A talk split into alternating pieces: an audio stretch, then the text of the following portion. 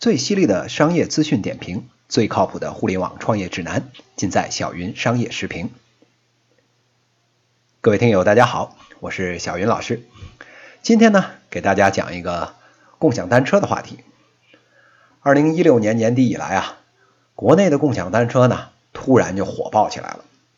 最近呢，有一张手机截屏窜红网络，在这张截图上啊，二十四个共享单车的应用图标啊，霸满了整个手机屏幕。真是啊，我们叫一张图说明共享单车的激烈竞争。而在街头呢，一夜之间，共享单车呢已经到了泛滥的地步，什么 O F O 啊、啊摩拜啊、小明单车呀，不一而足。各大城市的路边呢，也排满了各种颜色的共享单车。与此同时呢，我们发现阿里、腾讯，哎，纷纷入局，各大机构投资者呢，橄榄枝频抛，这一时间呢，资本汹涌而至，谈笑间啊，上亿美元灰飞烟灭。这一时之间呢，共享单车的发展瓶颈啊，我发现变成了两个。那么第一呢，是颜色快不够用了；第二呢，是我们叫智商快不够用了。为什么说智商不够用呢？你且别说每次骑行的费用这么低啊，骑一个小时才几块钱，而且这么多家，你会发现什么？你能三块骑，哎，我就能两块，哎，你能两块，哦，我就能一块，哎，你要能一块，我就能不要钱，哎，你要能不要钱，我还能骑行，我还能倒贴红包。哎呀，这样整个互联网界人人震动，说这样共享单车它能赚上钱吗？共享单车啊，发展到现在快一年时间了，盈利呢已经成为这一年绕不过去的一个关键话题。坊间啊各种模式的分析和猜测，往往呢都是基于用户端、投资人端来进行思考的。一般来说，大家做这种计算的一般的套路是什么呢？我们一般说啊、哦，我分析这家投入了多少辆车啊？每辆车呢，每天用多少次？每次呢，多少钱？哎，在这个基础上呢，我们再可以把成本减去。比如呢，我们可以计算你投入了每年多少的养护人啊？啊，你的整个养护的费用是多少啊？那么这里边可能还有磨损啊，可能还有偷盗。哎，但是你会发现啊，不论你是上知乎还是上其他的一些什么平台，是吧？算来算去，算来算去，大家没有一个模型能够算出来说这个模式啊，共享单车这个模式未来有强大的盈利前景来。大家怎么算说这件事儿呢，都可能是微利啊，或者说这件事能打平。那么以实际运营的案例来看呢，如果简单的这种财务的这种算法都算不出来盈利的话，那估计实际运营起来啊，亏钱那简直是一定的。但是话又说回来了，这么想想应该不对呀、啊、这么多机构投资者进去啊，那机构投资者个个都是人精子呀，啊，人赚的都是大钱，那人家算的不比你强吗？对吧？人家大伙儿都冲进去了，那么多家啊，一定有人家的理由。那么这个时候呢，如果大家啊跑到搜索引擎上去搜共享单车盈利模式，哎，用这个关键词，你到百度啊、必应、必应啊或者其他什么搜索引擎，你会发现啊，排名第一的，哎，就是有一篇名为《共享单车盈利模式解析》的这么一篇文章。这篇文章啊，文风清奇，术语啊满天飞。模式分析啊，天马行空，那个充分反映了啊我们当前互联网从业者对这个商业模式认知的水平的现状。小云老师我呀看完以后啊，真是感慨万分呐、啊。就说这种呢，一看就是这个作者呀、啊、长期观看逻辑思维啊这个节目啊，熟读互联网各位大佬的鸡汤，而且呢，一定是知乎的重度用户。什么张小龙的三十条产品法则啊，那必定是倒背如流啊。但是唯独有一个什么问题呢？就是这个哥们儿呢，估计没有自己创过业啊，这是他唯一的问题。那这篇文章呢，大概是这样开始的，说共享单车啊，站在互联网的角度，盈利呢不只能看交易的本身，那更不能看 C 端的用户。那么盈利呢，一定要找到合适的付费方，帮助付费方创造最大的价值，然后呢，让这个价值啊为自己盈利。任何能够接触 C 端用户的产品形态，都应该被称作是流量。那过去是网页，那未来呢，那一定就是人工智能加智能硬件了，对吧？一个助手机器人，一个智能冰箱，一个智能手环，一个智能家用机器人，哎，一个共享单车，因为这种产品无处不在。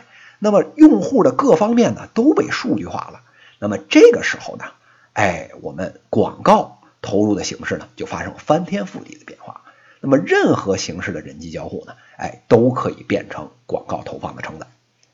哎，曾经呢只能通过网页来做的这些广告呢，哎，可能就变成有一系列人机交互，哎，人工智能承载这个广告，哎，包括共享单车在内，哎，它的商业模式呢也会随之变化。看到这里啊，听起来好有道理啊，好吓人啊。啊，我们继续来看啊。于是呢，这个作者呢举了两个例子，我们一个一个来看啊。第一个例子，这个作者是这么描述的：如果啊，摩拜从这个丰富的数据这个里面得到了一个信息，说呀，每天中午在中关村骑行的这用户里面啊，百分之十，哎，可能在午餐以后我要买杯奶茶。假如说啊，这个时候中关村有一家奶茶店，做一杯奶茶三分钟，每个小时二十杯，每天满负荷十五个小时，也就是做三百杯。那么每杯奶茶卖十块钱，每天也就是三千块钱营收。那么假如说呢，平均它只能做到三分之一的销售额，哎，考虑这种人群的潮汐变化的这种因素呢，那哎，平均每天的收入呢，也就是一千块。你刨去店租、人力、物料等这些乱七八糟，每天哎利润五百，每月一万五。哎，这个时候啊，如果摩拜要帮助奶茶店做数据分析，发现什么？中关村所有喝奶茶的人里啊，大概只有百分之十到他店里消费过。换句话说呢，他有百分之九十的盈利空间。那这时候摩拜就去找人家了，说：“哎呦，我要帮你做精准的定向广告营销，但是啊，你要给我交广告费。”奶茶打个折，八块一杯，哎，不是十块了，哎，我可以帮帮你呢，做到每天收入两千。这个时候啊，奶茶店一定会合作，少量的广告费用呢，哎，就可以换出来多出来的一千块钱，哎，利润呢从五百变成了一千，哎，整个上涨了百分之二百。为什么摩拜可以做成这件事呢？哎，这个作者就说了。是因为啊，腾讯它投资了摩拜，哎，微信支付呢打通了线下百分之九十的支付场景，哎，微信要在这个场景里呢丰富最后一公里的导游能力，从而呢让支付的流量做到更大。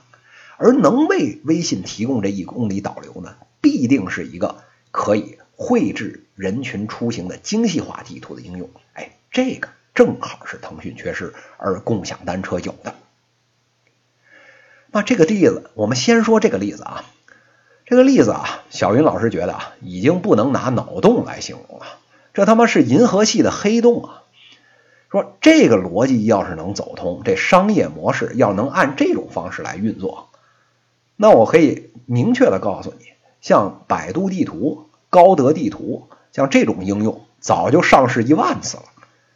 那么这种一些工具类的这种软件、地图类的软件。跟摩拜单车你这 A P P 使用的频率那高的至少两个量级，能搜索对接上的商家至少多三个数量级。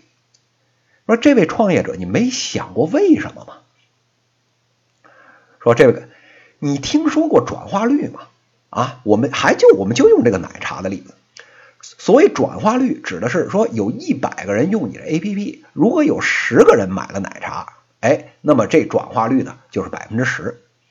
那事实的情况是什么呢？像这种工具类的这种软件啊，转化率奇低无比。你要是能做到百分之一，别说百分之十了，你要能做到百分之一，我就谢天谢地。你算算每天啊到同一个地点的人有多少？那么这里边有多少人喜欢喝奶茶？然后再算算，正巧那天到那个时候也需要喝奶茶。并且呢关注了你 A P P 的广告，也正好去了你有这家关系的这家店。你算算这个比率有多少啊？用用那所谓的漏斗模型，那这种转化率是惨不忍睹的。那么这个时候有的创业者就不服啊，就说不对呀、啊，说美团啊、大众点评啊走的是一样的逻辑，人家上面优惠券优惠券的使用率可高了，这还能跟商家收钱呢，一个月还能收好几万呢。啊，我说废话，你搜点评美团，那是专门来搜以消费为目标的目的地的应用，那么有的一个月能收好几万，对吧？我说这种转化率当然高了。你一个跟消费没什么关系的一个骑行的一个软件，你扫完码，用户恨不得第一时间就把你关了。那谁没事闲的在你玩你这 A P P 等着你弹广告啊？你还想推广告，这不是扯淡吗？对吧？再用另一个例子，点评美团当年为了把这个场景打通，自己还买了支付牌照。离钱这么近的一个应用，到今天为止，你听说过谁有一个活人拿着拿着美团和点评的那个支付去用吗？不都用的支付宝和微信吗？你有想过是为什么吗？对吧？所以说啊，最后一点，工具类的软件呢、啊，好好做好本职工作，不要想太多这种事情。继续举百度地图的例子，我想问问这个作者，您知道这个百度地图它能买健身卡吗？能显示健身的优惠券吗？您用过相关的功能吗？那么如果没用过的话，您想过是为什么吗？哎，如果说啊，上面这个不靠谱的例子还不足以填上这个作者的脑洞的话，哎，这篇文章的作者啊，随即又抛出了第二个例子。我们再来看第二个例子，这个作者又说啊，摩拜啊，他帮助腾讯绘制了一张丰富的地图。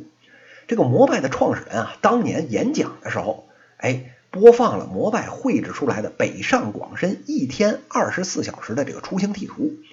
从图中啊，可以看出来这个数据量啊，精细的惊人。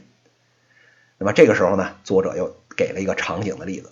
那么如果这个滴滴有数据可以表明，哎，他在他所有的用户中，包括打车的车主，哎，每一万个人里大概有一个人有买车的可能。那么滴滴就要把这个人抓住，然后趁早卖给 四 S 店。哎，这里边呢，他用的是滴滴的例子，因为也是共享出行。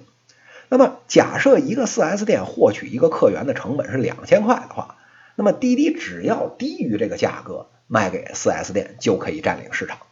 那么所以对于这种哎出行类的这种软件，比如滴滴来说呢，哎，尽可能的把所有的出行需求的这个用户啊都揽在自己怀里，拿到尽多的出行数据，哎，挖掘出需求。那么共享单车来看呢，比如 O F O， 比如摩拜，它填补了滴滴某种用户群体的空白。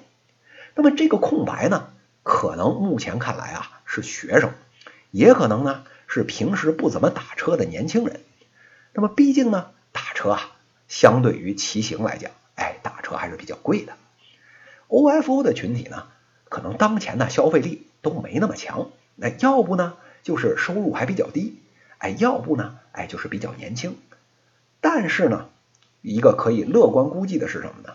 这个人群啊，他很年轻，他呢一定是未来的购车群体，哎，趁早抓住是非常必要的啊。这个就是这个作者给出的第二个例子。